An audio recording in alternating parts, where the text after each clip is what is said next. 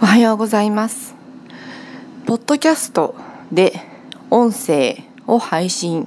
し始めて数週間が経ちました。私の見る解析画面ですと20代から30代のとても若い世代の女性の方が私のラジオを聞いてくださっていると表示されます。まああの直接その方たちにお話をお伺いしたわけではないのでどこまでこの解析が正確かわからないないですけれどもほとんど98%くらいで日本人の方が聞いてくださっていて100%女性のようです。生活習慣病予防塾という題名なのでどういう世代の方が聞いてくださるのかなって思いましたけれども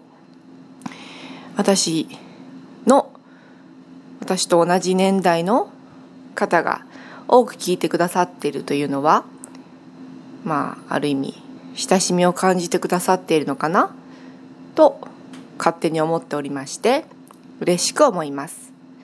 これからもよろしくお願いします。